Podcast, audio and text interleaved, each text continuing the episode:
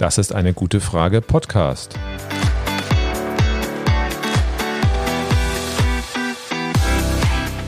Der Podcast zur Klimakrise Und zur Energierevolution. von Cornelia. Und Volker Quaschning. Ja, herzlich willkommen zu einer neuen Folge auf unserem Podcast.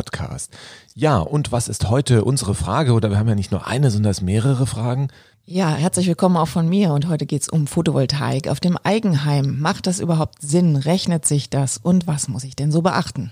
Ja, Photovoltaik auf den Eigenheimen. Wenn wir in den Einfamilienhaussiedlungen durch die Lande ziehen, dann sieht man, es gibt die eine oder andere Anlage, aber ganz, ganz viele Dächer sind noch frei. Da ist noch richtig viel Potenzial. Das scheitert vielleicht daran, dass sich viele Leute nicht trauen, nicht wissen, was muss ich überhaupt tun, dass es Vorurteile gibt. Und in diesem Themenkomplex wollen wir heute einfach mal tätig sein. Genau, viele Leute denken ja auch, äh, so viele Menschen können sich gar keine Photovoltaik aufs Dach hängen, aber es gibt immerhin 16 Millionen Einfamilienhäuser. Also weit mehr als die Hälfte der Deutschen wohnen im Einfamilienhaus oder haben Verwandtschaft im Einfamilienhaus. Ihr kennt also selbst ganz, ganz viel und auch durch die Überzeugung der Verwandtschaft richtig viel für den Klimaschutz tun. Genau, wenn wir alle Dächer voll machen, äh, also alle Dächer von Einfamilienhäusern, alleine mit den Einfamilienhäusern können wir 20 Prozent des heutigen Strombedarfs decken. Ja, und die meisten Einfamilienhäuser können mehr Strom erzeugen aus dem eigenen Dach, als sie insgesamt verbrauchen. Und das ist natürlich gigantisch, auch ein Riesenbeitrag für den Klimaschutz.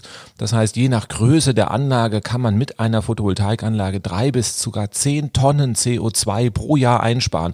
Das heißt, das ist wirklich ein Riesenbeitrag zum Klimaschutz, der da möglich ist und der überall noch gar nicht genutzt wird. Deswegen erstmal der Appell heute, macht eure Dächer voll und wir erklären wie.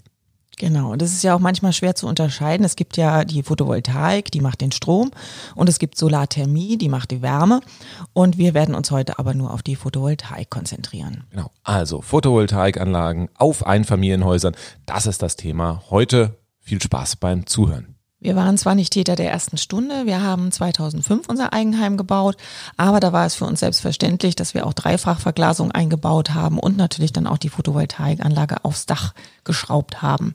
Das heißt, wir haben jetzt so seit 15 Jahren Erfahrung damit und damals habe ich mich aber gewundert, dass du als Professor für regenerative Energien nur so eine kleine 1 kW Anlage aufs Dach gemacht hast. Erzähl uns doch mal, warum du das so gemacht hast. Okay, erstmal für alle, die die Größe nicht einschätzen können, ein kW, das waren damals acht kleine Solarmodule, jedes so ein Quadratmeter, dass wir also acht Quadratmeter Solarmodule aufs Dach geschraubt haben. Ja, das Dach hätte viel, viel mehr hergegeben, aber diese ein kW-Anlage hat damals 6000 Euro gekostet, also schon richtig Geld. Hätten wir das ganze Dach voll gemacht, wären das dann 60.000 gewesen. Das ist erstmal eine richtig große Stange an Geld, wenn man ein Haus neu baut. Und damals haben sich die Anlagen auch nicht so wirklich gerechnet. Das war immer sehr knirsch. Unser Dach guckt nach Südost-Ost, also fast eher nach Osten als nach Süden. Und äh, die Wirtschaftlichkeitsberechnungen haben damals gezeigt, naja, also wenn wir Glück haben, haben wir nach 20 Jahren eine schwarze Null. Aber momentan sieht es gar nicht so schlecht aus. Die Anlage ist deutlich besser gelaufen, als ich gedacht habe. Und ähm, ja, deswegen haben wir hier auch schon nach 15 Jahren dann wirklich den Break-Even erreicht. Und das spricht eigentlich auch dann ganz klar für die Photovoltaik. Da könnte man ja meinen, du kannst nicht richtig rechnen. Das ist wirklich eine spannende Frage hier in dem Bereich. Ähm, sowas berechnet man dann im Fachbereich mit so Simulationsprogrammen. Das heißt also, man äh, nimmt sich ein gängiges Simulationsprogramm und die Berechnungsgrundlage sind die Strahlungsdaten der letzten Jahre. Das heißt, man guckt, wie ist das Wetter über die letzten 15, 20 Jahre gewesen. Also das heißt, wenn wir 2005 gebaut haben, haben wir halt mit Strahlungsdaten der 80er und 90er Jahre gerechnet. Und nun ist was Spannendes passiert.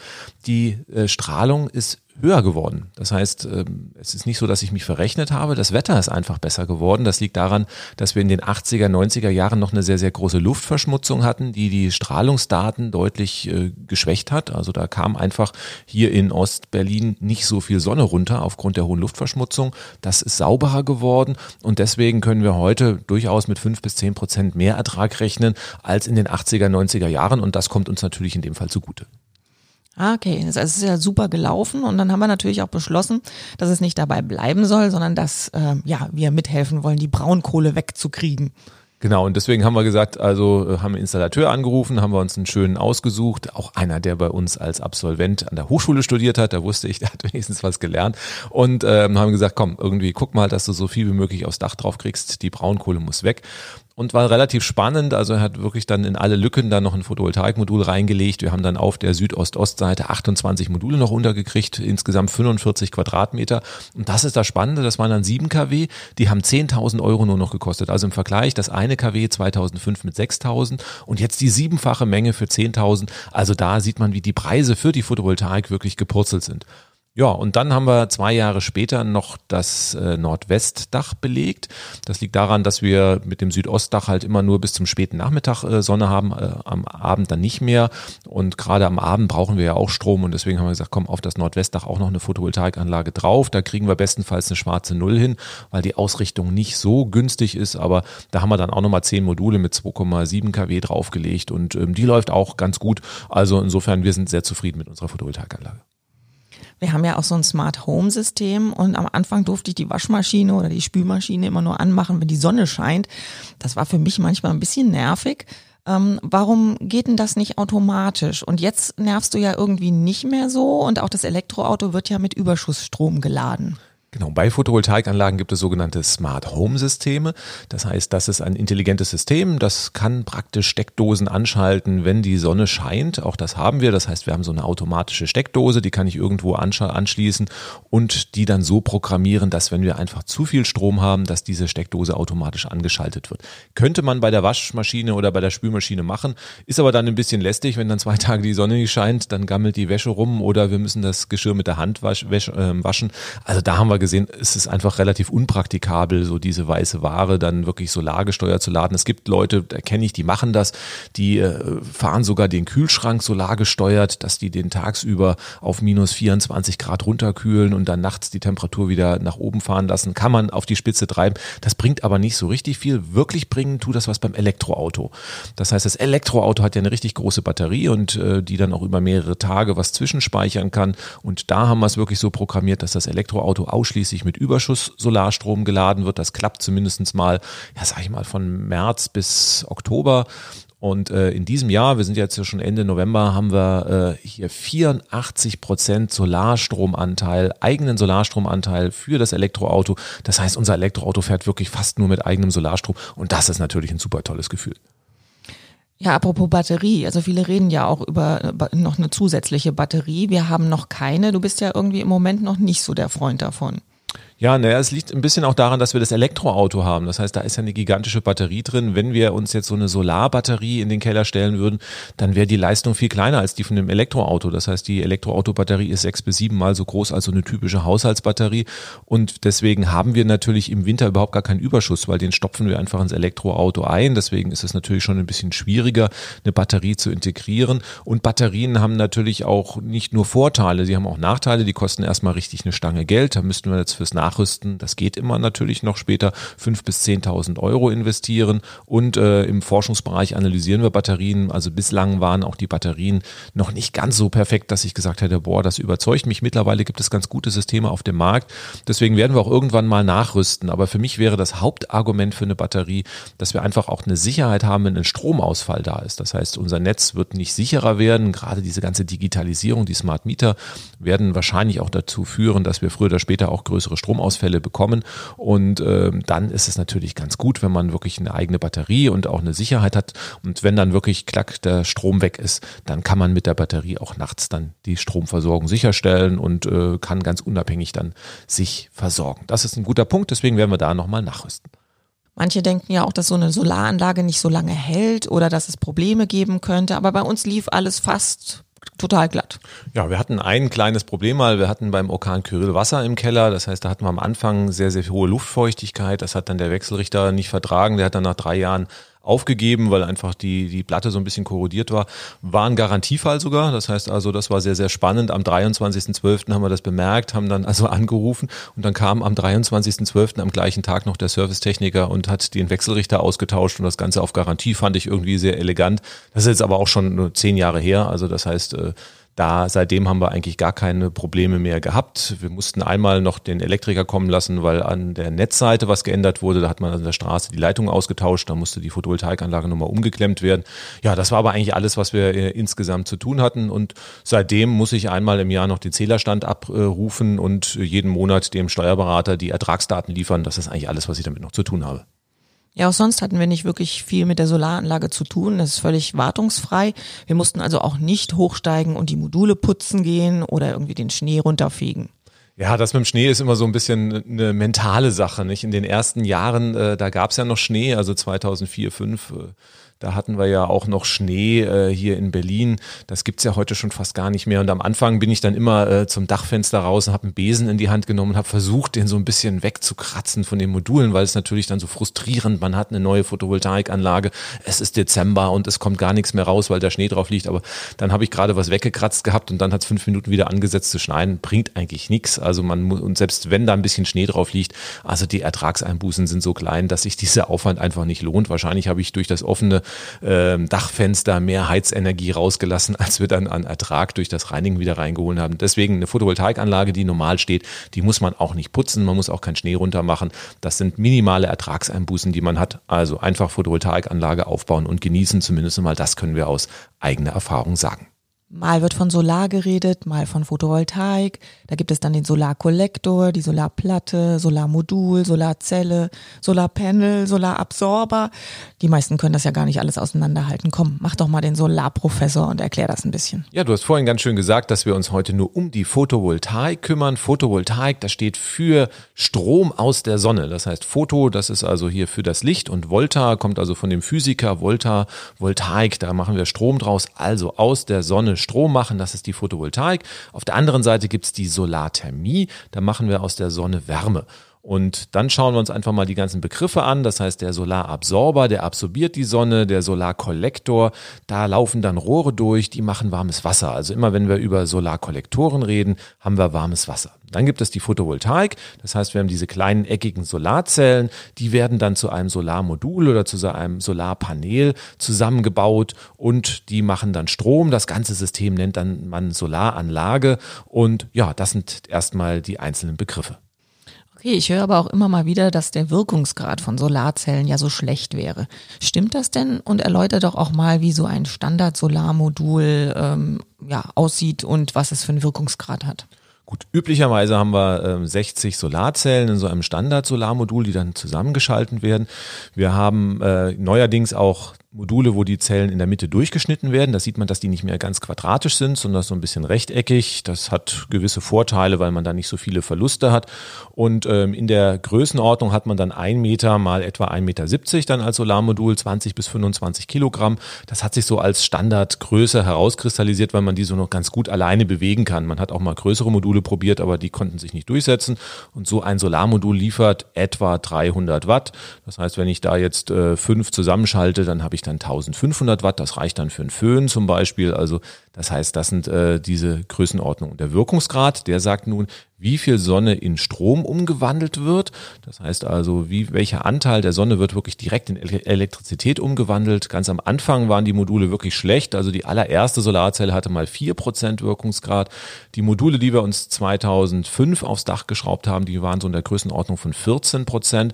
Und bei den echt guten Modulen, da sind wir mittlerweile auf 20. Also da hat sich schon richtig was getan. Also man kann heute wirklich Standard-Solarmodule kaufen, die dann einen Wirkungsgrad von 20 Prozent haben. Ja, das ist noch nicht ganz die Größenordnung von einem Kraftwerk, aber jetzt ein Atomkraftwerk hat auch nur 30 Prozent Wirkungsgrad oder ein Benzinmotor liegt auch nur so bei 20 bis 30. Also so richtig schlecht ist der Wirkungsgrad der Solarzellen nicht. Und wir haben noch viel Luft nach oben. Das verspricht natürlich auch noch in den nächsten Jahrzehnten, dass wir da noch deutlich nach oben kommen und die Preise nochmal deutlich senken können. Dann habe ich auch so Begriffe gehört wie All in Black oder Bifazial. Als wir unsere Photovoltaikanlage gebaut haben, da war das noch nicht so ein Thema. Genau, zumindest mal 2005. Da äh, gab es das beides noch gar nicht. All in Black ist jetzt äh, eine recht neuere Entwicklung. Was heißt recht neuer? Gibt es auch schon seit einigen Jahren. Das geht, da geht es um die Optik. Das heißt, ein Solarmodul ist ja normalerweise, dass man so einen silbernen Rahmen hat, blaue Solarzellen und die sticht dann auf dem Dach schon ganz schön ins Auge. Und dann gibt es viele, die sagen, oh, das soll aber viel hübscher und schicker aussehen. Und deswegen kann man All in Black Solarmodule kaufen. Da ist dann der Rahmen schwarz und die Solarmodule sind schwarz. Dahinter auch eine schwarze Folie, sodass man wirklich ein ganz homogenes Erscheinungsbild Bild hat, ist ganz hübsch, äh, aber auch ein bisschen teurer. Also das heißt, da zahlt man auch für die Optik. Und dann gibt es sogenannte bifaziale Solarmodule, also die können dann das Sonnenlicht von beiden Seiten verwenden, also nicht nur von vorne, sondern auch von hinten. Nur natürlich auf dem Dach ist das jetzt nicht so wirklich äh, der Brüller, weil natürlich von der Rückseite, ähm, wo dann die Dachziegel sind, kommt natürlich nicht wirklich viel Sonne. Das kann man machen, wenn man sie irgendwo auf der grünen Wiese hinstellt und auch von der Rückseite ein bisschen was draufkommen kann. Die Solaranlage besteht ja auch nicht nur aus Modulen auf dem Dach, sondern man braucht ja auch ganz schön Platz im Keller für so allerlei. Was haben wir denn da alles so in unserem Keller? Ja, Platz im Keller braucht man vor allen Dingen, wenn man eine Batterie reinstellen will. Die haben wir ja noch nicht. Also eine Batterie, sage ich mal, Größenordnung Kühlschrank. Das heißt, das muss man mit einplanen. Ansonsten braucht man auf alle Fälle den Wechselrichter. Das liegt einfach in der Historie auch. Äh, der Elektrotechnik hat man vor vielen Jahren diskutiert, wollen wir Gleichstrom oder Wechselstrom. Da gab es dann verschiedene Philosophien. Also Edison und Westinghouse, die haben sich damals irgendwie gestritten. Und durchgesetzt hat sich dann der Wechselstrom. Das heißt, wir wissen aus den Steckdosen, da kommt Wechselstrom raus. Wenn wir also Strom in die Steckdose einspeisen wollen, ins Netz, dann müssen wir auch das mit Wechselstrom machen. Aus Solarmodulen kommt Gleichstrom raus, wie wir es aus der Autobatterie oder aus äh, auch vom Laptop oder sonst irgendwo kennen. Das heißt, wir brauchen dann nochmal eine kleine Kiste, die den Gleichstrom in Wechselstrom umwandelt. Der ist jetzt nicht so wirklich groß groß, also eine größere Schuhschachtel, sage ich mal, so wie, wie zwei Schuhkartons, die Größe haben wir dann ungefähr, kann man an die Wand schrauben, geht eigentlich. Wir haben uns ja auch mit dem Nachrüsten der Solarmodule so ein bisschen Zeit gelassen, weil wir auch dachten, es ist ziemlich aufwendig, da auch noch irgendwelche Kabel zu ziehen. Genau, das ist äh, bei der Photovoltaikanlage, die wir am Anfang an installiert hatten, natürlich sehr, sehr einfach. Da wurde das Kabel mit eingeplant, das liegt dann quer durchs Haus. Und dann denkt man natürlich, mit der neuen Photovoltaikanlage muss ich dann auch irgendwo Wege im Haus suchen. Und das Schöne ist, äh, man kann also auch außen runtergehen. Also wir haben dann praktisch die Anlage nachgerüstet. Da ging dann das Kabel an der Hauswand runter, hinter der Regenrinne versteckt, sodass man es eigentlich gar nicht ganz gut sieht und dann von außen durch in den Keller. Und da lassen sich Leitungswege eigentlich relativ gut realisieren. Aber man braucht natürlich immer den, den Kabelweg erstmal vom Dach in den Keller und von dem Wechselrichter dann auch noch zum Sicherungskasten. Also diese Wege muss man auf alle Fälle auch mit einplanen. Das gehört zur Photovoltaikanlage natürlich dann auch dazu. Wenn wir hier durch unser Wohngebiet spazieren gehen, dann fallen mir immer wieder so Dächer auf, wo so gerade mal so zwei Solarkollektoren auf dem Dach sind. Wie ist es eigentlich mit den Dachformen? Gibt es irgendwelche Dachformen, die gut geeignet sind und die weniger gut geeignet sind? Wie ist das? Ja, das tut mir dann immer so in der Seele weh. Das heißt, es gibt äh, im Baubereich Mindestvorschriften, die man bei erneuerbaren Energien einhalten muss. Viele erschlagen das, indem sie einfach eine einfach Gastherme, was ja gar nichts Erneuerbares ist, dann einbauen und dann eine kleine Solarthermieanlage mit zwei Kollektoren drauf, möglichst mittig auf Dach, sodass man auch ganz, ganz schwer noch eine Photovoltaikanlage draufkriegt. Und die neueren Dächer, die haben ja dieses Zeltdach. Ne? Also das heißt, meistens solche Stadtvillen, die dann also so ein komisches, verschachteltes Dach haben, wo es sowieso sehr, sehr schwierig ist, äh, eine Photovoltaikanlage zu integrieren. Also liebe Leute, wenn ihr ein neues Haus plant, dann schaut, dass ihr ein ordentliches Dach für die Photovoltaik habt. Also entweder so dieses klassische Pultdach, also was wir in Deutschland kennen, oder ähm, auch äh, Satteldach oder ja, einfach ein Dach, was eine große Fläche, zumindest mal Richtung Süden, Osten oder Westen hat und nicht einfach kleine verschachtelte Flächen, dann kriegt man einfach viel, viel größere Mengen an Photovoltaik drauf. Ja, und viele glauben ja auch, dass man eine perfekte Ausrichtung nach Süden braucht. Wir haben ja Osten und Westen und das funktioniert ja auch gut. Genau, früher hat man ähm, dann, als man Photovoltaikanlagen vor 15, 20 Jahren geplant hat, immer gesagt, die muss perfekt nach Süden ausgerichtet sein. Leichte Abweichungen sind okay, aber ähm, viel Davon sollte es nicht sein. Das liegt daran, dass man damals äh, den Strom komplett eingespeist hat und natürlich für die Wirtschaftlichkeit war es wichtig, möglichst viele Kilowattstunden zu erzeugen, also möglichst viel Strom aus der Photovoltaikanlage rauszuholen. Und ähm, für Berlin gilt zum Beispiel 38 Grad nach Süden ist die perfekte Ausrichtung, um über das Jahr gesehen im Jahresmittel die maximale Anzahl an Kilowattstunden, also an Strom aus der Photovoltaikanlage rauszuholen. Aber wenn ich jetzt eine Photovoltaikanlage nach Osten und nach Westen gucken lasse, dann habe ich mehr Strom morgens und abends. Und heute ist es wichtiger, den Strom selber zu verbrauchen. Das heißt, wenn ich eine Anlage perfekt nach Süden ausrichte, dann ertrinke ich mittags in Strom, den kann ich gar nicht selber nutzen. Und äh, wenn ich jetzt eine Ausrichtung nach Osten oder Westen habe, dann habe ich auch wirklich Morgens- und Abendstrom und deswegen verschiebt sich das so ein bisschen. Das heißt also auch Dächer, wo man vor 15 Jahren gesagt hat, die sind gar nicht so gut geeignet, die sind heute ganz okay. Und wie gesagt, wir haben ja sogar ein, eine Anlage auf einem Nord-West-West-Dach, da haben wir bis spät abends dann Strom und das ist dann auch relativ sinnvoll, weil wir den Strom dann halt wirklich selber verbrauchen können und nicht mehr einspeisen müssen. Um nochmal auf das Spazierengehen zurückzukommen, es ist auch so, wenn wir da so durch die Gegend laufen und du siehst irgendeine Photovoltaikanlage oben auf dem Dach und da ist irgendwie ein Riesenbaum daneben, dann kriegst du immer Anfälle. Ja, das liegt so ein bisschen auch an meiner Geschichte. Ich habe ja meine äh, Doktorarbeit über Verschattung von Photovoltaikanlagen geschrieben. Also da haben wir ausgerechnet, wie die Ertragseinbußen sind bei der Photovoltaik. Und das Problem bei der Photovoltaik ist so, dass es nicht linear stattfindet. Also wenn ich zehn Prozent der Anlage abschatte, habe ich nicht zehn Prozent Verluste, sondern die Verluste sind viel, viel größer, weil die verschatteten Modulen auch äh, andere besondere Module mit beeinflussen. Und das ist natürlich ein großes Problem. Das wissen viele gar nicht und äh, hängen dann auf Photovoltaikanlagen in Schatten. Ganz schlimm sind irgendwelche äh, Seile oder irgendwelche Abspannseile oder irgendwelche Schornsteine, Blitzableiter, die direkt vor den Solarmodulen sind. Da ähm, schlage ich dann immer die Hände über den Kopf zusammen, weil solche kleinen Verschattungen richtig große Einbußen haben können. Und das kann man mit ein bisschen äh, geschultem Auge und Planung eigentlich vermeiden. Und da wäre es eigentlich die Aufgabe des Installateurs, die Leute darauf hinzuweisen, dass man so etwas nicht machen muss oder sollte. Weil wenn man einfach wirklich gut plant, dann kann man mit relativ wenig Verschiebung der Solarmodule den Ertrag schon um einiges nochmal steigern. Ich habe aber gelesen, dass es da heute auch Abhilfen gibt. Genau, ähm, es gibt einzelne Hersteller, die sogenannte Optimizer anbieten. Das sind also kleine elektronische Bauteile, die klemme ich unter das Solarmodul und damit kann ich dann verhindern, dass ähm, das verschattete Solarmodul die anderen besonnten Solarmodule mit runterziehen. Das ist erstmal sehr gut, aber natürlich können diese Optimizer auch nicht äh, zaubern. Das heißt, wenn das Modul keine Sonne kriegt, dann kriegt das halt keine Sonne, dann ist bei dem verschatteten Modul auch der Ertrag niedriger und solche Optimizer kosten auch einiges an Geld. Also insofern ist das eher eine Sache, wenn ich jetzt ein ganzes Dach belegen will und das soll optisch gut aussehen und dann sind einfach ein paar Ecken, die verschattet sind, da würde ich dann den Optimizer spendieren. Ansonsten würde ich immer sagen, stark verschattete Flächen einfach aussparen. Achtung auch, wie gesagt, auf Antennen, Blitzanleiter, alles, was so auf dem Dach rumhängt. Und ähm, das ist wichtig, weil wenn man das nicht macht, dann ist nachher der Ertrag kleiner, als man prognostiziert hat und das sorgt dann bei allen Beteiligten immer für schlechte Laune. Wir erzeugen bei uns auf dem Dach ja viel mehr Strom, als wir insgesamt brauchen. Was kann man denn aus so einem Dach so rausholen? Ja, erstmal muss man ganz klar sagen, man kann Module nicht durchsägen. Deswegen, also wenn ich jetzt eine Dachfläche habe, so und so viel Quadratmeter, dann kann ich das nicht be direkt belegen, sondern man muss erstmal versuchen, dass man das so stückelt. Das heißt, ein Solar Solarmodul hat ein Meter mal ein Meter sechzig und dann muss man gucken, da sind ja auch Dachaufbauten drauf, Dachfenster und so weiter. Wie viel kriege ich da rum platziert, damit ich also wirklich die Fläche optimal ausnutze. Dann kann man äh, die Anzahl der Module zählen. Ein Solarmodul liefert so um die 300 Watt.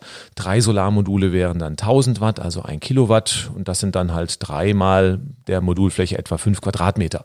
Ein Kilowatt, 5 Quadratmeter, da kommen dann an elektrischer Energie etwa 900 bis 1000 Kilowattstunden pro Jahr raus. Also das ist das, was man dann unten am Stromzähler ablesen kann. Was kann ich denn mit 1000 Kilowattstunden so machen? Ja, man könnte zum Beispiel ein Stück am Monat sich föhnen oder sein Leben lang rasieren. Okay, Nehmen wir mal was, was die Leute eher überzeugt. Also zum Beispiel 5000 Kilometer mit dem Elektroauto fahren. Das finde ich schon echt klasse. Genau. Ein typisches Einfamilienhaus braucht ungefähr 4000 bis 5000 Kilowattstunden.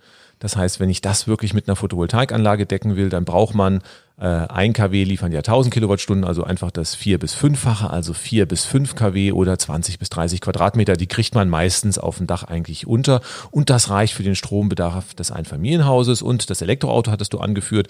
Möchte man auch noch zusätzlich ein Elektroauto äh, versorgen. So eine durchschnittliche Fahrleistung sind eigentlich so um die 10.000 Kilometer. Braucht man nochmal etwa 2 kW und 2000 Kilowattstunden, also nochmal 10 Quadratmeter dazu. Und dann hat man wirklich den klassischen Strombedarf und das Elektroauto versorgt. Und das ist eine Größenordnung, die man zumindest mal auf dem freistehenden Einfamilienhaus ganz gut runterkriegt. Äh, Im Reihenhaus ist es vielleicht ein bisschen enger, aber auch da kann man einiges rausholen. Aber Achtung, wir haben zwar mehr Strom, als wir brauchen, aber wir müssen trotzdem noch Strom einkaufen. Genau, der Strom, äh, der kommt ja dann, wenn die Sonne scheint und wir haben natürlich immer das Problem, dass wir im Sommer viel mehr Sonne haben als im Winter. Das heißt, die Kilowattstunden fallen nicht gleichmäßig verteilt über das Jahr an und äh, wenn ich jetzt Strom verbrauche, dann ist das ja gleichmäßig eher im Winter ein bisschen mehr. Mit dem Auto fahre ich ja auch nicht nur im Sommer, sondern auch im Winter und dann habe ich immer den Fall, dass eine Photovoltaikanlage eigentlich im Sommer viel zu viel Strom liefert, den ich gar nicht komplett selber verbrauchen kann und im Winter fehlt mir dann einfach auch Strom, den muss ich noch zukaufen. Das gleiche gilt natürlich auch für Tag und Nacht. Wie viel kann man denn jetzt selbst verbrauchen und wie viel muss man noch einkaufen? Gut, wir haben in der Photovoltaik dafür zwei Größen. Das eine Mal ist der Eigenverbrauchsanteil. Das heißt, der gibt an, welchen Prozentsatz meines Solarstroms ich wirklich komplett selber verbrauchen kann und nicht ins Netz einspeisen muss. Und dann gibt's noch den Autarkiegrad. Der gibt also an, wie viel ich an Strom noch beziehen muss. Das heißt, ist der Autarkiegrad 100 Prozent, bin ich komplett autark, muss gar keinen Strom mehr einkaufen. Das heißt, dann würde die Photovoltaikanlage den kompletten Strom liefern. Bei 50 Prozent muss ich die Hälfte des Stroms halt noch zukaufen. Und bei einer 5 kW Anlage das sind also so rund 25 Quadratmeter, ein bisschen mehr. Da kann man dann Werte 30, 30 erreichen. Das heißt also 30 Prozent Eigenverbrauch. Das heißt, wenn ich eine 5 kW Anlage habe, kann ich 30 Prozent des Stromanteils direkt selber verbrauchen und ich habe einen Autarkiegrad von 30 Prozent. Ich muss also immer noch 70 Prozent meines Stroms äh, einkaufen. Wenn die Photovoltaikanlage größer wird, also bei 10 kW, das sind dann so gut 50 Quadratmeter, da sinkt dann der Eigenverbrauchsanteil. Die Anlage ist ja größer, das heißt, die erzeugt mehr Strom und ich kann weniger zeitgleich selber verbrauchen, aber der Autarkiegrad, der steigt. Das heißt, ich muss dann viel, viel weniger Strom auch aus dem Netz zukaufen. Und bei einer 10 kW Anlage hat man Werte so vielleicht 20, 40, also 20 Prozent des Stroms kann ich nur noch selber verbrauchen, 80 habe ich als Überschuss, aber ich habe eine Autarkie von 40 Prozent. Ich muss also 40 Prozent nicht mehr aus dem Netz einkaufen, die mache ich selber mit der eigenen Photovoltaikanlage. Okay, mit Batterie wird es aber doch noch ein bisschen besser. Da kann ich ja auch tagsüber dann den Strom wegpuffern und dann abends und nachts äh, zur Versorgung beitragen. Genau, deswegen steigen bei einer Batterie auch beide Werte, also sowohl der Eigenverbrauch als auch die Autarkie. Das heißt, der Eigenverbrauch steigt, weil ich den Strom natürlich, äh, den ich normalerweise als Überschuss einspeisen würde, dann erstmal in der Batterie zwischenlagern kann, also erstmal für den Eigenverbrauch sozusagen reservieren kann. Und nachts hole ich den dann auch raus. In dem Moment muss ich dann ja auch keinen Strom aus dem Netz beziehen und mein Autarkiegrad steigt auch an. Und wir haben gesehen, dass man mit dem Batteriespeicher, wenn der also gut ausgelegt ist, durchaus relativ einfach Werte um die 60 Prozent erreichen kann. Mit größeren Batterien geht auch noch ein bisschen mehr und wir haben auch schon Häuser gemonitort, die wirklich gut gedämmt waren, die dann also auch eine elektrische Wärmepumpe und ein Elektroauto hatten, die dann mit dem Batteriespeicher zusammen schon Autarkiegrade von 60 Prozent erreicht haben. Das finde ich schon relativ gut, wenn man also hier im Sommer äh, und im Winter, also wirklich über das ganze Jahr gesehen, gesehen 60 Prozent des kompletten Strombedarfs, in dem Fall sogar für die Wärmepumpe, also auch fürs Heizen und fürs Elektroauto aus der eigenen Solaranlage machen kann. Das ist durchaus möglich, aber da muss man sich schon ein bisschen für strecken. Geht es denn jetzt eigentlich auch, dass man 100 Prozent sich selbst versorgen kann? Na, mit einem Batteriespeicher nicht. Das muss man ganz klar sagen. Also für 100 Prozent Selbstversorgung, also 100 Prozent Autarkie, muss ich ja irgendwie über den Winter kommen. Das heißt, ich will also auch im Winter ausreichend Strom haben und ähm, das heißt, ich muss saisonal speichern. Das heißt, ich muss also im Sommer dann Überschussstrom zwischenlagern, den ich im Winter wieder raushole. Das kann man theoretisch mit Batterien machen, aber das möchte dann keiner bezahlen, weil das wirklich richtig, richtig teuer wird. Und da gibt es einzelne kleinere Unternehmen, die derzeit daran arbeiten. Eins hier in Berlin-Adlershof, die versuchen dann wirklich äh, den Überschussstrom in Wasserstoff zu speichern. Die haben erstmal eine kleine Batterie, so für Tag-Nacht-Ausgleich. Und wenn dann Überschussstrom im Sommer zusätzlich anfällt, der wird dann über Elektrolyse in Wasserstoff äh, umgewandelt, in Druckgasflaschen dann äh, draußen im Kabel Carport oder so gelagert. Und da kann man den Wasserstoff im Winter wieder rausholen, dann Strom draus machen. Und dann ist es wirklich möglich, sich hier zu 100 Prozent selbst zu versorgen. Also theoretisch ist das, wie gesagt, möglich. Aber das ist auch hier mit der Wasserstofflösung natürlich am Ende relativ teuer. Eigentlich ist es ja total toll, möglichst viel Strom selber zu verbrauchen. Aber irgendwann kommt ja dann ab so einer bestimmten Anlagengröße die Eigenverbrauchsumlage. Und das schreckt ja auch die Leute ab, größere Anlagen zu bauen. Ja, das liegt am Erneuerbaren Energiengesetz. Das wird jetzt gerade novelliert. Also im Jahr 2021 wird es dann ein anderes Gesetz geben. Nach der alten Gesetzeslage war es so, dass man ab 10 kW, das sind also, hatten wir die Größen gesagt, um die 50 Quadratmeter, ähm, da fällt dann eine Eigenverbrauchsumlage an. Drunter nicht. Das heißt also, hat man die Anlage bis 9,9 kW gebaut, brauchte man keine Eigenverbrauchsumlage zu zahlen. Ab 10 kW dann ja. Das heißt, für jede Kilowattstunde, die man selber verbraucht, muss man man dann einen Anteil an EEG-Umlage, das orientiert sich dann an der Umlagenhöhe und davon ein gewisser Prozentsatz dann abführen. Und das ist natürlich dann sehr ärgerlich und das hat dazu geführt, dass man im Einfamilienhausbereich dann, wenn man Anlagen hätte bauen können, die 12, 13, 14 kW gehabt hat, gar nicht gebaut hat, sondern es versucht hat, die kleiner zu machen. Also da war auch ein bisschen die Idee des Gesetzgebers, die Anlagengröße zu begrenzen und äh, begründet hat man das damit, dass man natürlich irgendwie Ungerechtigkeiten vermeiden möchte. Es sieht aber so aus, dass die EU da derzeit sehr stark Druck macht. Also man möchte eigentlich hier äh, dann auch das Prosumer, also Leute, die sich selber versorgen, nicht mehr behelligt werden. Und ähm, das wird auch wahrscheinlich in die neue EEG-Novelle eingearbeitet. Das werden wir aber nochmal hier auf diesem Podcast dann beschreiben, wenn wirklich das EEG draußen ist, sodass diese Grenze erhöht wird und man eigentlich im Einfamilienhausbereich nicht mehr mit dieser Eigenverbrauchsumlage behelligt wird. Bei unserer Anlage haben wir ja gesehen, dass die Preise total gefallen sind. Wir haben 2012 nur noch ein Viertel pro KW bezahlt. Das ist ja wirklich signifikant weniger. Was kosten die Anlagen denn jetzt heute und glaubst du, dass die Preise noch weiter fallen werden? Ja, wirklich diese Reduktion der Preise ist dann fantastisch. Man muss sich vorstellen, man hätte irgendwie 2005 ein Auto gekauft für 40.000 Euro. Das gleiche Auto kriegt man äh, heute nur noch für 10.000. Also das ist natürlich äh, ein Preisrutsch, der ohnegleichen ist. Und das ist natürlich super und deswegen rechnen sich eigentlich auch Photovoltaikanlagen heute relativ gut. Man kann so einen Richtpreis angeben. Das unterscheidet sich natürlich sehr stark. Also wenn jetzt äh, der Aufwand sehr hoch ist, weil man da umfangreiches Gerüst bauen kann, äh, muss, dann wird es ein bisschen teurer. Wenn ich jetzt auch solche All-in-Black schwarze Module haben will, wird es ein bisschen teurer. Wenn es eine einfache Anlage ist, dann kann es auch wieder ein bisschen billiger werden. Deswegen, äh, aber so ein Richtpreis liegt irgendwo zwischen 1000 und 1300 Euro netto, also ohne Mehrwertsteuer für ein KW Photovoltaik. Das heißt, eine 5 kW Anlage kostet dann so 5 bis 6.500 Euro, eine 10 kW Anlage irgendwo 10 bis 13.000 Euro. Wie gesagt, netto ohne Mehrwertsteuer. Gut, das sind jetzt die Preise, aber viele sagen doch, dass sich die PV-Anlage gar nicht so richtig rechnet. Gut, für die Finanzierung haben wir ja zwei Quellen. Erstmal den Eigenverbrauch, der ist enorm wichtig. Also Strom ist in Deutschland relativ teuer. Wir zahlen so roundabout 30 Cent pro Kilowattstunde für den Strom, wenn ich ihn einkaufe. Und wenn jetzt die Photovoltaikanlage Strom liefert, den ich selber verbrauche, spare ich ja diesen Strom ein. Das heißt, mit jeder Kilowattstunde an Solarstrom, die ich selber verbrauche, spare ich diese 30 Cent ein an, äh, pro Kilowattstunde.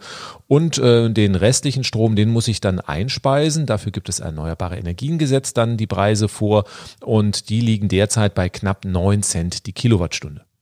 Das ist ja jetzt heute, aber die EEG-Vergütung sinkt ja jeden Monat. Das ist im EEG wirklich so geregelt, wobei das äh, für viele auch wieder für Missverständnisse sorgt. Das heißt, wenn ich eine Photovoltaikanlage baue, dann gilt der Satz des Erneuerbaren Energiengesetzes für mich für 20 Jahre. Das heißt also, wenn ich jetzt diesen Monat eine Photovoltaikanlage in Betrieb nehme, dann kriege ich knapp 9 Cent. Wenn ich jetzt noch ein halbes Jahr warte, sinkt die Vergütung wirklich jeden Monat ab. Das liegt daran, dass die Bundesregierung ähm, im Prinzip mit der Gesetzeslage dafür sorgen möchte, dass weniger Photovoltaik gebaut wird. Deswegen senken die die Preise permanent ab. Und wenn ich jetzt im halben oder im Dreivierteljahr baue, dann habe ich einen neuen Satz, der wahrscheinlich dann irgendwo Richtung 8 Cent tendiert. Das heißt also, länger warten bedeutet auch, ich kriege weniger Geld für die eingespeiste Kilowattstunde. Ja, aber die Photovoltaikanlagen werden ja auch immer günstiger. Ja, da muss man äh, schauen. Unsere Prognosen sind da nicht mehr ganz so optimistisch. Wir sehen, dass mittlerweile bei der Photovoltaikanlage die Preise für die Solarmodule nur noch einen kleineren Bruchteil ausmachen, ähm, weil die sind in den letzten Jahren wirklich signifikant gefallen. Die der größte Posten ist die Installation von der Photovoltaikanlage, also wirklich die Montage und das Montagematerial, das Installieren und dass nun Aluprofile oder die Mannstunden, also von dem äh, Installateur, dem Solarinstallateur in Deutschland billiger werden, das ist nicht zu sehen. Also insofern gehen wir davon aus, dass wir zwar auf der einen Seite nochmal fallende Modulpreise haben, aber natürlich auch die Lohnkosten in Deutschland ein bisschen steigen und dass wir auf Dächern zumindest mal nicht mehr mit signifikant fallenden Kosten für Photovoltaikanlage rechnen können. Deswegen wäre auch die Empfehlung gar nicht mehr unbedingt irre lange zu warten. Das heißt, die Wirtschaftlichkeit für eine Photovoltaikanlage wird definitiv in den nächsten Monaten oder Jahren, wenn da gesetzlich nicht sich signifikant was verändert, nicht besser werden. Okay, und wie viele Jahre braucht man jetzt, ähm, bis die Anlagenkosten wieder drin sind? Okay, dann lass uns mal gedanklich so eine kleine Wirtschaftlichkeitsberechnung machen. Wir hatten ja gesagt, eine 5 kW-Anlage, nochmal, das sind so 25, gut 25, 30 Quadratmeter, ähm, die liefert 5000 Kilowattstunden im Jahr an Strom.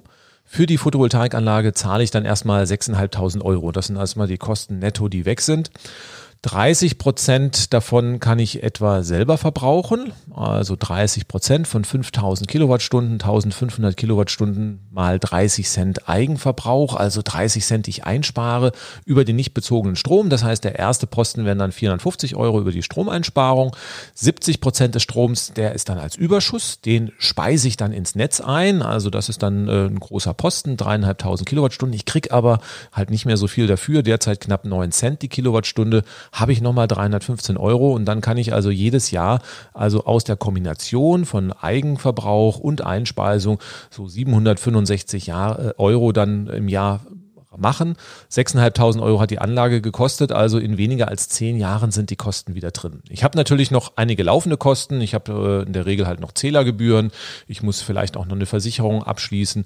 Irgendwann mal muss ich auch ein bisschen Geld zurücklegen, um vielleicht auch mal was zu reparieren, den Wechselrichter auszutauschen. Aber wir können schon ganz klar sagen, also nach gut 10, spätestens 15 Jahren sollten eigentlich die Kosten drin sein und eine Lebensdauer von so einer Photovoltaikanlage ist eigentlich 20 bis 30 Jahre, wobei man auch nach 20 Jahren aufpassen muss, da entfällt all die EEG-Vergütung, da weiß kein Mensch, wie dann das da weitergeht. Aber wir sind auf alle Fälle ganz klar im Plus und man kann mit einer Photovoltaikanlage eine deutlich höhere Rendite derzeit rausholen als mit dem Sparbuch. Deswegen verstehe ich immer noch nicht, dass so viele Dächer ungenutzt sind und die Leute einfach das Geld auf dem Sparbuch dann haben und äh, ja wirklich dann die Rendite, die ich aus dem Dach rausholen kann, nicht nutzen. Die Rechnung ist ja jetzt ohne Speicher. Mit dem Batteriespeicher wird es ja noch mal ein bisschen teurer. Ja, Batteriespeicher kostet auch nochmal um die 1000 Euro pro Kilowattstunde. Üblich baut man so fünf bis zehn Kilowattstunden an Speicherkapazität rein, sodass ich über die Nacht komme. Das heißt, für so einen Speicherfall nochmal fünf bis 10.000 Euro mindestens mal an. Und das sorgt dann bei so einer kleineren Photovoltaikanlage locker für eine Verdopplung der Kosten. Und äh, ein Speicher selber, der erzeugt ja keine Energie, sondern der, der rechnet sich nur dadurch, dass er praktisch was verschiebt. Dass er also Strom, den ich hier für wenig Geld, für neun Cent einspeise, dann in die Nacht verschiebe, wo ich dann meine 30 Cent Einsparung habe und darüber rechnet sich der Speicher. Das dauert immer relativ lange und ähm, in der Regel ist es so, dass die Wirtschaftlichkeit einer Solaranlage ohne Speicher meistens deutlich besser ist als mit Speicher. Speicher haben ja auch noch Verluste, die brauchen auch dann für ihre Elektronik noch Energie, da geht auch noch mal was verloren und also insofern ist das bei Speichern immer so ein bisschen grenzwertig. Das heißt, wenn man wirklich die perfekte Rendite haben will, dann äh, müsste man sich eigentlich gegen den Speicher entscheiden. Nun gibt es aber für Solaranlagen und vor allem für die Speicher auch Förderprogramme. Ja, wenn man eine Photovoltaikanlage bauen möchte, das Geld gar nicht hat, dann kann man sich da einen KfW-Kredit besorgen. Das ist die Kreditanstalt für Wiederaufbau, die da zinsverbilligte Kredite rausgibt von dem Bund. Und einzelne Bundesländer haben Speicherförderprogramme aufgelegt. Das haben wir in Berlin, Bayern, Thüringen, Nordrhein-Westfalen, Rheinland-Pfalz. Das ändert sich permanent. Da muss man auch immer mal reinschauen, schauen, ob mein Bundesland da ein Speicherförderprogramm aufgelegt hat. Das liegt einfach daran, dass die Wirtschaftlichkeit von Photovoltaikanlagen mit Speichern immer noch so ein bisschen grenzwertig ist. Also man kann durchaus da auch eine schwarze Null oder einen leichten, leichten plus eine leichte Rendite noch reinfahren, aber es ist halt immer wirtschaftlicher, den Speicher rauszulassen und gerade für die Energiewende haben natürlich Speicher auch einen gewissen Vorteil und deswegen gibt es einzelne Bundesländer, die solche Speicher auch fördern. Da kann man auch nochmal eine Summe dann äh, abgreifen, mitnehmen und äh, mit dieser Fördersumme ist dann auch der Speicher wirklich attraktiv. Wir haben ja jetzt die ganze Zeit auch ähm, ja über diese Finanzierung geredet und äh, welche Rendite das hat und so weiter. Was mir da ein bisschen äh, bei fehlt, ist so dieser Gedanke halt, äh, das Klima zu retten. Ja, also ähm, warum kann man sich nicht einfach auch eine Solaranlage aufs Dach machen, ein gutes Gefühl dabei haben, etwas fürs Klima getan zu haben? Ja, das ist natürlich ein sehr, sehr wichtiger Punkt. Also das heißt, viele Menschen denken halt durch den Geldbeutel, sonst würden viele Entscheidungen anders getroffen werden. Aber so eine Photovoltaikanlage, die äh, verbessert ja auch das Lebensgefühl. Nicht? Also es ist schon äh, toll, wenn ich jetzt weiß, wir haben eine Photovoltaikanlage und wenn ich dann einfach auf den Zähler gucke und sehe, wir haben also hier wirklich derzeit 100 Prozent Solarstrom. Mein Auto fährt mit 84 Prozent Solarstrom. Ich setze mich rein und drücke aufs Gas und weiß, es ist wirklich äh, hier eigener Solarstrom vom Dach. Ich kenne jedes Elektron persönlich und das ist einfach auch ein Lebensgefühl Gefühl, was natürlich viel besser ist. Aber natürlich denken halt einfach sehr, sehr viele Menschen durch den Geldbeutel und deswegen ist das natürlich auch wichtig. Und man muss natürlich auch sagen, das war bei uns am Anfang die Überlegung, warum wir jetzt am Anfang unser Dach nicht voll gemacht haben. Man kann natürlich mit dem Geld auch was anderes für den Klimaschutz machen. Das heißt also, wenn sich jetzt Anlagen nicht rechnen, dann kann ich ja mein Geld zum Beispiel in andere Projekte stecken, in Bürgergenossenschaften, die zum Beispiel Windparks errichten, wenn man da mehr Rendite rausholt. Das heißt, man kann ja auch versuchen, sein Geld für den Klimaschutz optimal einzusetzen. Deswegen Deswegen sollte sich eine Photovoltaikanlage dann auch schon rechnen, tut sie aber auch. Es war ja ganz lustig, als wir unser Haus mit der Solaranlage gebaut haben. Da bin ich dann plötzlich Unternehmerin geworden. Ja, das ist wirklich deutsches Recht. Das heißt also eine Photovoltaikanlage, wir verkaufen ja Strom, das heißt, das ist eine gewerbliche Tätigkeit und man ist dann ein selbstständiger Unternehmer. Das heißt, am Anfang muss man sich bei der, beim Finanzamt melden, wenn man eine Photovoltaikanlage betreiben möchte und äh, dann auch wirklich das als Unternehmertätigkeit anmelden. Dann hat man äh, die Möglichkeit, Kleinunternehmer zu sein. Das macht das Ganze ein bisschen einfacher. Da muss man also jedes Jahr eine Gewinnermittlung dann machen. Das heißt, man muss die Ausgaben äh, auf der einen Seite hinschreiben. Also ähm, Ausgaben wären dann in dem Fall die Anlagenabschreibung, der Ausgaben für Zähler, Versicherung, Wartung. Auf der anderen Seite die Einnahmen, also die Einspeisung und auch der selbstverbrauchte Solarstrom, also die Einsparung durch den Eigenverbrauch. Da stellt man man gegenüber, da gibt es so ein Formular EUR beim Finanzamt und äh, dann gibt es am Schluss hoffentlich einen kleinen Gewinn und diesen Gewinn muss ich dann im Formular S eingeben und dann auch wirklich mit meinem persönlichen Steuersatz auch versteuern. Das sind nur ein paar Euro insgesamt, aber diesen Aufwand, den kann man sich leider nicht sparen, den muss man auf alle Fälle machen. Wir haben doch aber auf die Kleinunternehmerregelung verzichtet. Erklär doch mal, warum wir das gemacht haben. Ja, dann wird das Ganze leider nochmal ein bisschen komplizierter. Der Vorteil ist, man kann sich also freiwillig aussuchen, ob ich Kleinunternehmer sein will mit einer Photovoltaikanlage oder nicht. Und äh, wenn ich auf diese Kleinunternehmerregelung verzichte, dann habe ich zwar den Nachteil, dass ich dann Umsatzsteuererklärung machen muss, aber den Vorteil, dass man bei der Photovoltaikanlage sich die Umsatzsteuer für den Kauf der Photovoltaikanlage erstatten lassen kann. Und wenn ich jetzt eine Photovoltaikanlage für 10.000 Euro kaufe oder vielleicht noch einen Speicher dazu, dann reden wir über 20.000 Euro. 19 Prozent davon, das ist schon mal richtig Geld. Das kann ich mir dann praktisch sofort erstatten lassen, wenn ich auf die Kleinunternehmerregelung verzichte, muss dann aber permanent Umsatzsteuer zahlen. Einerseits auf äh, die Einspeisevergütung, wobei das ein Durchlaufposten ist. Das erstattet, das zahlt dann der Netzbetreiber obendrauf, aber auch für den Eigenverbrauch. Das heißt, ich muss immer dann ausrechnen, was für einen Eigenverbrauch ich habe und dann auch dann darauf Umsatzsteuer an das Finanzamt abführen, macht das Ganze relativ kompliziert und man muss dann auch wirklich monatsweise oder mindestens mal quartalsweise eine Umsatzsteuererklärung für die Photovoltaikanlage abgeben. Und ja, wir haben dann inzwischen einen Steuerberater dafür. Eine lange Zeit habe ich das selber gemacht, aber der kostet dann auch wieder 100, äh, 200 Euro so in der Größenordnung und ähm, das das bringt natürlich auch wieder die Wirtschaftlichkeit so ein bisschen zum Wanken, weil so groß sind natürlich auch die Renditen nicht, die ich da erwirtschaften kann. Und das ist generell ein bisschen ärgerlich, dass also der Aufwand in Deutschland gerade mit dem Finanzamt bei der Photovoltaikanlage doch relativ groß ist. Du hast aber gesagt, es geht auch ohne Finanzamt. Ja, da gibt's auch die Möglichkeit, an dem Finanzamt vorbeizukommen. Und zwar ähm, muss ich mich ja nur als Unternehmer melden, wenn ich eine Gewinnerzielungsabsicht habe. So äh, das die Sprachregelung vom Finanzamt. Also beispielsweise, ich kaufe mir einen großen Flügel äh, für 20.000 Euro und äh, dann gebe ich einmal im Monat eine Klavierstunde und dann sage ich, den Flügel habe ich aber gekauft, weil ich jetzt unternehmerisch tätig sein will. Dann lasse ich mir die Mehrwertsteuer erstatten und äh, ich werde über 100 Jahre die, die Kosten gar nicht mehr über die Klavierstunden reinholen, dann sagt natürlich das Finanzamt, nee, also so lassen wir uns auch nicht an der Nase herbeiführen. Das ist Liebhaberei und diesen kleinen, diesen Liebhaberei Paragraphen oder diese äh, Tätigkeit, das kann man natürlich auch auf die Photovoltaikanlage ansetzen. Das heißt, wenn ich weniger Einkünfte habe, als ich ausgebe, dann würde man auch dem Finanzamt erklären können, das ist jetzt wie der Klavierflügel eine Liebhaberei. Und deswegen muss man dann ähm, wirklich die Anlage so oder dem Finanzamt das so vorrechnen, dass man insgesamt wirklich schlechter fährt als äh, und keine Rendite macht. Da gibt es ein bisschen Spielraum, also wie man den Eigenverbrauch darstellt. Vor allen Dingen, wenn man einen sehr hohen Eigenverbrauchsanteil hat, dann kann man das äh, entsprechend runterrechnen. Da gibt es einen sehr, sehr guten Beitrag dazu von Thomas Seltmann. Den haben wir hier auch äh, in der Beschreibung vom Video verlinkt, dass wir das hier nicht mal alles wiedergeben kann. Und das ist wirklich auch legal. Das heißt also, man kann hier legal an dem Finanzamt vorbei das entsprechend machen, hat aber wie gesagt den Nachteil, dass man sich dann auch die Umsatzsteuer für den Kauf der Photovoltaikanlage nicht erstatten lassen kann. Es gibt auch Gefahren für die Photovoltaikanlage. Deswegen haben manche Leute, die sich eine Anlage bauen wollen, unter Umständen Bedenken oder fragen sich, wie wichtig das Thema ist. Naja, bei einer Photovoltaikanlage, was kann da passieren? Da kann der Blitz zum Beispiel reinfahren. Also das ist äh, ein Problem, was man durchaus hat, äh, was man generell bei elektrischen Anlagen ja hat. Geht der Blitz in die Photovoltaikanlage, können Module beschädigt werden, eventuell die Verkabelung oder natürlich auch der Wechselrichter. Ist ein reales Risiko, kommt aber jetzt auch nicht so dramatisch häufig vor. Sicherlich ein Punkt, aber bei allem, was so mit Strom und Feldern zu tun hat, gibt es ja auch die Bedenken in Richtung Elektrosmog. Ja klar, ähm, Photovoltaik ist eine elektrische Anlage. Natürlich gibt es da elektromagnetische Felder. Das ist wie bei jedem Verbraucher, Waschmaschine, Spülmaschine, aber auch bei kleineren Verbrauchern, also der, der Nachttischwecker. Und ähm, neben dem Verbrauch, also das ist natürlich wichtig, erstmal wie viel Strom fließt da, der ist bei der Photovoltaikanlage durchaus ein bisschen größer, ist der Abstand entscheidend. Das heißt also der Nachttischwecker oder irgendwelche Geräte am Ohr, auch das Handy zum Beispiel, ja, da haben wir ja wirklich einen geringsten Abstand.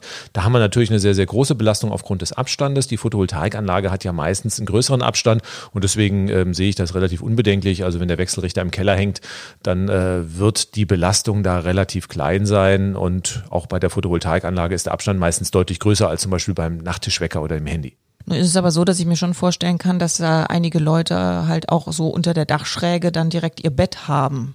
Klar, also da ist der Abstand ähm, nicht mehr so dramatisch groß, aber natürlich immer noch deutlich größer. Also ein Meter oder anderthalb kommen da mindestens schon mal zusammen. Das ist mehr als ein paar Zentimeter bei entsprechend anderen Geräten. Und natürlich nachts fließt natürlich auch kein Strom, weil da die Sonne nicht scheint. Also insofern ist da auch das Problem deutlich reduziert. Ich habe aber auch schon gehört, dass die Feuerwehr Photovoltaikanlagen nicht löscht, wenn die brennen, weil ja das Ganze unter Strom steht. Ja, das ist ein Punkt, der vor einigen Jahren wirklich durch die Presse gegangen ist. Ähm, da gibt's durchaus Interessensgruppen, die versucht haben, die Photovoltaik auf diesen Punkt dann schlecht zu machen. Wir haben äh, vor vielen Jahren dann auch mal bei uns in der Hochschule, weil das ja auch Thema in der Ausbildung ist, einen Brandmeister von der Berliner Feuerwehr eingeladen und der hat eigentlich so ein bisschen mit den Achseln gezuckt und das sagt, ja, wenn ein Familienhaus brennt, ist es immer blöd. Viel mehr Sorgen haben wir natürlich irgendwie vor dem Öltank, nicht? Keller. Also das sind dann die Sachen, die äh, da sind. Elektrische Anlagen, die brennen und äh, die sind auch so da. Das heißt also auch der Stromanschluss natürlich, äh, wenn die Sonne scheint, dann steht die Photovoltaikanlage unter Spannung und als Feuerwehr muss man wissen, wie man damit umzugehen hat. Das heißt, da gibt es gewisse Abstände beim Löschen, die einzuhalten sind, aber dass man das Haus abbrennen lässt, das ist vollkommener Humbug. Also das heißt, eine Photovoltaikanlage ist ein Problem, aber kein größeres Problem wie irgendwelche anderen elektrischen Anlagen im Einfamilienhaus. Also da braucht man keine gesonderte Angst zu haben. Gibt es denn Versicherungen und ist es sinnvoll, so eine abzuschließen? Natürlich kann man sich gegen Gott und die Welt versichern lassen, ganz klar. Bei der Photovoltaikanlage gibt es auch sogar Ertragsausfallversicherungen. Das heißt also, wenn die Anlage mal einige Wochen oder Monate steht, dann äh, kann man dann von der Versicherung die entgangenen Erträge erstatten lassen. Nur im Einfamilienhaus ist das meistens relativ witzlos. Da reden wir ja über Summen von 100 oder 150 Euro. Das heißt, da lohnt sich dann natürlich dann so eine Versicherung eher nicht. Das muss man dann im Einzelfall schauen. Auch bei anderen Schäden muss man immer das Risiko und natürlich die Versicherungsprämie mal gegeneinander abwägen. Meistens äh, scheiden die meisten Versicherungen aus, weil das Risiko im Einfamilienhaus doch sehr überschaubar ist. Da lohnt auf alle Fälle nochmal ein Blick in die Wohngebäudeversicherung. Also es gibt einige Versicherungen, die auch die Photovoltaikanlage mit abdecken, zumindest mal einige Schäden wie Brand oder vielleicht auch Blitzeinschlag. Und da ist man dann schon auf der ganz guten Seite. Was muss ich denn jetzt tun, wenn ich weiß, was ich will und ich will jetzt die Anlage bauen? Ja, zuerst einmal muss man sich einen Installateur suchen. Das heißt, äh, der Installateur sollte sich das Dach anschauen. Das macht er entweder live vor Ort oder online über Google Maps, Google Earth. Und der gibt mir dann ein Angebot. Da sollte ich mindestens mal ein zweites Angebot mir machen lassen, um zu schauen, ob der Preis gut ist. Und dann sollte man natürlich auch schauen, ist der Installateur gut? Habe ich ein Vertrauen zu dem? Ist der länger auf dem Markt dabei? Damit man auch gute Qualität bekommt. Ähnlich wie wenn ich jetzt zum Beispiel mir jemand aussuche, der eine neue Heizung einbaut. Ja, dann mache ich mit dem Installateur einen Vertrag, der baut die Photovoltaikanlage, die muss dann auch beim Netzbetreiber angemeldet werden, macht in der Regel der Installateur. Und dann kommt auch der Netzbetreiber, wenn die Anlage fertig ist, nimmt diese ab und dann darf ich einspeisen. Wenn ich eine Einspeisevergütung haben möchte, muss die Photovoltaikanlage noch bei der Bundesnetzagentur angemeldet werden. Das macht man dann online. Da gibt es ein Formular, was relativ einfach auszufüllen ist. Das war es eigentlich von der technischen Seite. Kommt dann noch das Finanzamt ins Spiel. Da gibt es ja, wie gesagt, die zwei Wege. Einmal mache ich es auf den gewerblichen Weg oder bei der Liebhaberei muss ich mich dann am Anfang entscheiden und die entsprechenden Schritte einleiten. Hatten wir am Anfang auch schon drüber gesprochen. Das Gerücht, dass eine PV-Anlage gar nicht so viel CO2 einspart, wie bei der Herstellung schon verbraucht wurde, hält sich ja hartnäckig. Wir wissen ja schon seit längerem, dass da nichts dran ist, aber hast du da irgendwelche konkreten Zahlen für uns, wie viel CO2 spart denn eine Photovoltaikanlage jetzt ein? Ja, diese Zahlen bekommt man beim Umweltbundesamt. Das rechnet das jedes Jahr aus. Die aktuellen Zahlen sind für 2018. Die 2019er Zahlen sollten bald rauskommen, aber da ändert sich jetzt auch nicht so dramatisch etwas dran. Eine Photovoltaikanlage verdrängt Steinkohle und Gaskraftwerke. Das heißt, in dem Moment, wo ich Solarstrom einspeise, muss weniger Kohle- und Gaskraftwerkstrom erzeugt werden. Und da sagt das Umweltbundesamt, kann man davon ausgehen, dass wir bei ungefähr 700 Gramm CO2-Einsparung pro Kilowattstunde Solarstrom liegen. Nun muss die Photovoltaikanlage auch hergestellt werden. Auch da gibt es Zahlen in dem aktuellen Bericht vom Umweltbundesamt, dass man etwa 66 Gramm pro Kilowattstunde für die Herstellung äh, an CO2 nochmal veranschlagen muss. Das muss man praktisch gegenrechnen, also das, was für die Herstellung gebraucht wurde und das, was man einsparen kann. Und dann kann man sagen, also wenn ich natürlich 66 Gramm pro Kilowattstunde entsprechend einsparen kann, 700 Gramm Einsparung pro Kilowattstunde habe, dann brauche ich ein bis zwei Jahre, bis sich die Photovoltaikanlage sozusagen abgestottert hat, bis man also hier wirklich äh, so viel CO2 eingespart hat, wie bei der Herstellung drin war. Und dann ist die Photovoltaik positiv. Und eine 10 kW Anlage, die so gut 50 Quadratmeter hat, 10.000 Kilowattstunden dann an Strom im Jahr liefert, ja, die spart dann satte sieben Tonnen an CO2 pro Jahr ein. Und das ist wirklich ein ganz schöner Brocken. Aber mit diesen CO2-Einsparungen vermeidet man ja auch Klimafolgeschäden. Diese sind ja in der Wirtschaftlichkeitsberechnung noch gar nicht mit drin. Das ist vollkommen richtig. Das Umweltbundesamt sagt, dass wir etwa 180 Euro pro Tonne an CO2 äh, an Klimafolgeschäden verursachen. Also Geld, was wir zurücklegen müssten, um Deichbau, um Ernteausfälle, um Waldsterben dann zu kompensieren, was aufgrund des Klimawandels dann passiert. Und wenn wir jetzt diese 10 kW Anlage uns anschauen, die 7 Tonnen CO2 pro Jahr einspart, dann sind das vermiedene Klimafolgeschäden von über 1000 Euro pro Jahr mit einer Photovoltaikanlage. Enorm, das ist erheblich erheblich mehr als der Photovoltaikanlagenbetreiber über die Einspeisevergütung bekommt. Und man hat immer so den Eindruck, der erzeugt wird, dass Photovoltaikanlagen Schmarotzer wären, wo dann Menschen, äh, die ein niedriges Einkommen haben, über die Stromkosten, für die auch noch das Geld und die Rendite erwirtschaften müssen. De facto ist es aber so, über die vermiedenen Klimafolgeschäden tun Photovoltaikanlagenbesitzer auch finanziell der Volkswirtschaft uns allen etwas Gutes. Und deswegen ist das Beste, was wir wirklich tun kann, die Photovoltaikanlage. Das heißt, wir sparen da so unendlich viel an Klimaschäden auch ein, dass wir hier finanziell definitiv auf der positiven Seite sind. Ja, dann fassen wir mal zusammen. Fast alle Dächer eignen sich, es ist ziemlich unkompliziert, PV ist gar nicht so teuer, rechnet sich mit oder ohne Finanzamt. Ja, und es gibt einen mega Klimaeffekt. Ich hatte neulich eine Umfrage in den Händen, da wurden die Deutschen gefragt, was könnt ihr persönlich dazu beitragen, den Klima Schutz voranzutreiben. Das heißt, was ist der wichtigste Punkt für den Klimaschutz? Und da wurde von den Menschen als erstes genannt, Plastiktüten vermeiden. Das ist sicherlich sehr wichtig. Die Meere werden vermüllt und das ist ein sicherlich großes äh, Problem, was wir auf der einen Seite haben. Andererseits bringt es für den Klimaschutz relativ wenig. Gerade einmal drei Kilogramm an CO2 können wir pro Jahr einsparen, wenn wir auf Plastiktüten verzichten. Eine kleine Photovoltaikanlage mit so 25 bis 30 Quadratmetern, eine 5 kW Anlage also kann drei Tonnen an CO2 pro Jahr einsparen. Da könnt ihr dann schon 1000 Jahre auf die Plastiktüte verzichten, um den gleichen Effekt zu erzielen. Da sehen wir, wie riesig der CO2 und der Klimaeffekt der Photovoltaik ist. Ja, die Photovoltaik auf dem Dach macht Spaß. Es ist ein gutes Gefühl, extra was für den Klimaschutz getan zu haben. Wir freuen uns über jeden Sonnenstrahl, weil wir dann eben wissen, dass der Strom, den wir im Haus verbrauchen oder der in unser Auto fließt, wirklich aus der Sonne kommt und wir ihn selbst gemacht haben. Ja, und genau dieses Gefühl kann natürlich auch jeder versuchen, zu Hause dann auch zu erzeugen, daran teilzuhaben. Ich glaube, wir haben hier wirklich die wichtigsten Informationen zusammengepackt. Es gibt eigentlich gar keinen Grund mehr, jetzt hier eine Photovoltaikanlage nicht zu errichten zumindest mal im Einfamilienhausbereich, den Punkt äh, Balkons oder Mieterstrom, den werden wir ein anderes Mal hier nochmal ansprechen. Aber wer ein Einfamilienhaus hat, der sollte zuschlagen. Wir müssen schauen, dass wir in den nächsten 15 Jahren alle Dächer voll bekommen und deswegen brauchen wir auch wirklich jedes Dach auf einem Einfamilienhaus. Wer also ein eigenes Haus hat, sollte jetzt tätig werden. Genau, und auch wenn ihr kein eigenes Haus habt, dann habt ihr vielleicht Verwandtschaft mit eigenem Haus oder Freunde oder Nachbarn. Redet mit denen, ähm, macht denen die Sache schmackhaft, erklärt, was das wirklich für eine Auswirkung auf das Klima hat. Und ja, dann kann es losgehen.